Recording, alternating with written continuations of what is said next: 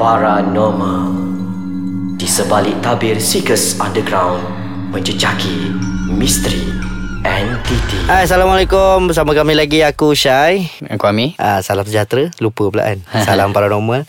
Dan terima kasih kepada pendengar-pendengar Kerana sudi dan masih lagi Orang kata apa Mendengar podcast kami ni. Kita Berbalik kepada pengalaman Ami Di dalam uh, Sepanjang penggambaran Sesi penggambaran dia bersama dengan Production yang di luar Daripada uh, Production yang Selama ni Dia bekerjasama.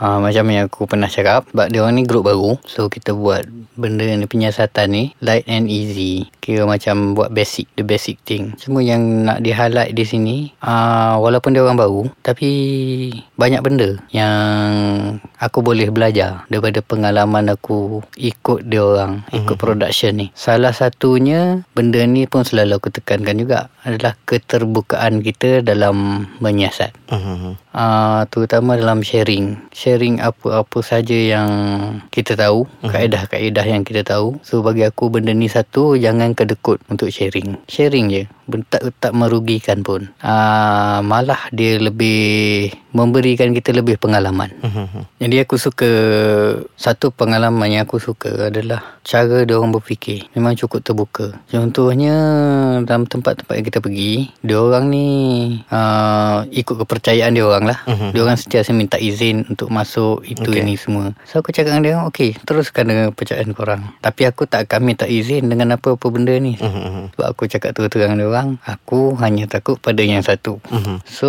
kalau korang nak minta izin Minta Tapi yang menyeronokkan lah Bila aku guna Kaedah-kaedah yang Biasa aku guna uh-huh. Dalam masa kita menyiasat Dalam uh-huh. seekers Seekers underground apa uh-huh. semua satu kejadian yang aku ingat Yang membuatkan dia orang agak tercengang Menyeramkan dia orang lah. Ada satu kali ni Kita orang pergi ke Barrack polis lama. Di Aku tak ingat tempat dia kat mana Tapi dalam kawasan Lemah Kelang jugalah. So kita orang menyiasat kat situ. Petang tu Firstly aku cakap dengan dia orang Kemungkinan Gangguan datang. And Bukan Barrack polis Bukan barrack polis lama Barrack tentera lama uh, Dia macam camp jugalah macam tu kita Aku cakap mula-mula uh, Mungkin gangguan datang daripada satu pokok di pintu mas di pintu pagar masuk tu. Tapi malam tu keadaan berubah. Tiba-tiba dalam rumah dalam barek tu pula yang kuat. So daripada situ aku ambil keputusan ubah lokasi daripada pokok tu uh-huh. yang first jadi target pindah ke dalam rumah. So dalam rumah ni kita orang buatlah cara menyiasat. Uh, sambil-sambil tu ini yang agak menyeronokkan aku betapa aktifnya EMF berfungsi malam tu. Sebab kita communicate. Dan caranya cara ni biasa kita guna dalam penyiasatan kita dulu-dulu. So aku tunjukkan dia orang cara nak suruh nak bagi EMF tu betul-betul bagi beri kita apa ni finding. So kita orang tanyalah macam contohnya lah adakah kamu benda tu lah penunggu tu berasal dari tempat ni. Kalau ya gerakkan sekali meter tu Mhm. kalau tak dua kali. So dia cara tu jelas lah. Ha, macam dia tak berasal daripada situ dia bagi dua kali lah. Mhm. tap tap gitu kan? Okay so kita dah dapat finding kat situ. Seterusnya begitulah. Sepanjang proses aku ambil masa dalam untuk bertanya sahaja rasa dalam 15 minit ke 20 minit macam tu lah. Mhm. tapi banyak juga lah findingnya ada masa tak nak cerita ni Ah, kita akan potong sekejap kan. Kita berehat sekejap, kita akan berjumpa selepas ni.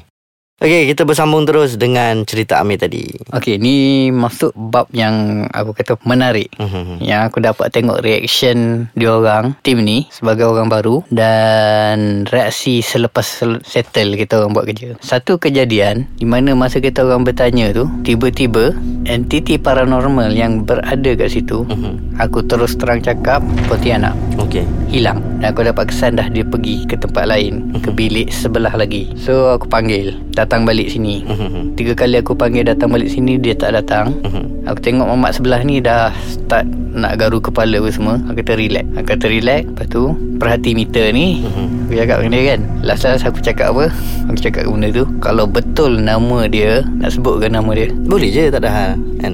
Aku cakap kan Kalau betul nama kamu Sehari Kau datang sini sekarang. Terus EMF menyala. Dan terus meter tu naik. Sap. Situ dia terkejut. Benda Sebab orang kata Itu dah kira agak ekstrim dah tu. Mhm. Daripada situ aku dah start guna cara provoke. Aku provoke dia provoke provoke provoke. Mhm. dan meter tu memang galak bergerak. Dan aku tengok partner aku masa tu Mhm. dah start keluar peluh. Okey. peluh jantan dan benda yang dia tak pernah hadapi. Mhm. Kira pengalaman cukup baru bagi dia. Dari situ communicate. Dan aku lukis. Bila aku lukis Aku suruh dia communicate. Uh, Dan meter memang bergerak Agak aktif masa tu. Mhm. Dia tanya aku Dia nak tanya apa benda ni? Aku tanya Tanyalah apa-apa. Contohnya Dia suka tak aku lukis gambar dia? Aku suruh dia tanya kan? So, Macam biasalah. Satu untuk ya Dua untuk tidak kan. Dan memang jawapannya Confirm-confirm letak kan? Mhm. uh, Dan selepas habis sesi siasatan Dan lukis apa semua Mhm. dia tanya aku Kenapa dia tak suka Aku lukis gambar dia? Okay satu aku ceritalah Benda ni memang Tak akan suka Kalau Bentuk asal dia Bentuk yang Dia tak nak orang tengok Kita lukis Sebab satu Dia akan mendedahkan Identiti dia yang sebenar Dan akan memecahkan Rahsia-rahsia lain Hmm, okey. satu Lepas tu dia tanya Macam mana aku boleh tahu nama benda tu uh, Itu Macam mana aku nak cerita Tu lah kadang-kadang diorang ni macam benda ni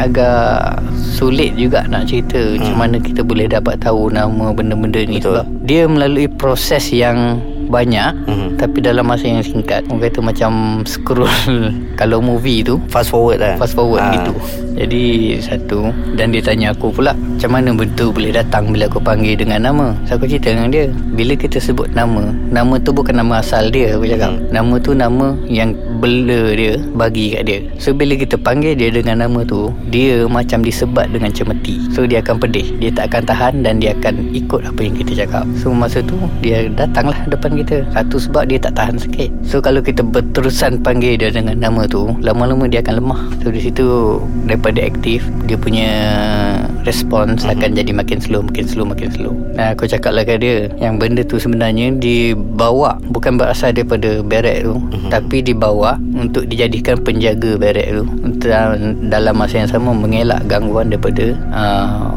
benda-benda yang datang daripada pokok di depan tu. So dia macam orang kata apa ni? Macam dua section yang berbeza lah. Hmm, hmm, hmm. So itu antara pengalaman-pengalamannya dan ada pula yang kru-kru dia Mhm. boleh tanya aku Mhm. macam mana aku boleh berani panggil benda tu. Okey. Itu soalan yang sangat normal untuk kita Aha. lah kan. Semua orang akan tanya benda yang sama, kenapa berani sangat? Tak tak tak ada rasa takut ke? Actually, kita pernah cerita pasal benda ni sebenarnya. Yes. Takut tu masih ada.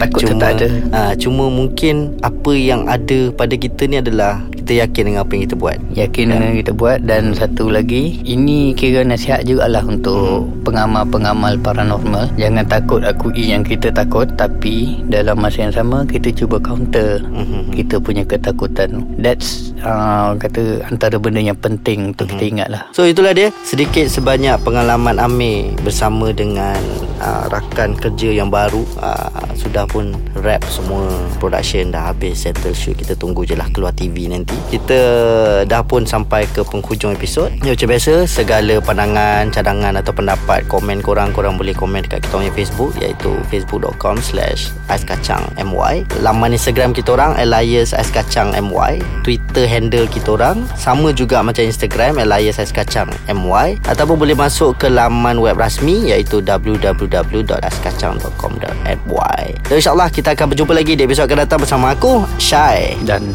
Amir. Dalam podcast Ais Kacang segmen Paranormal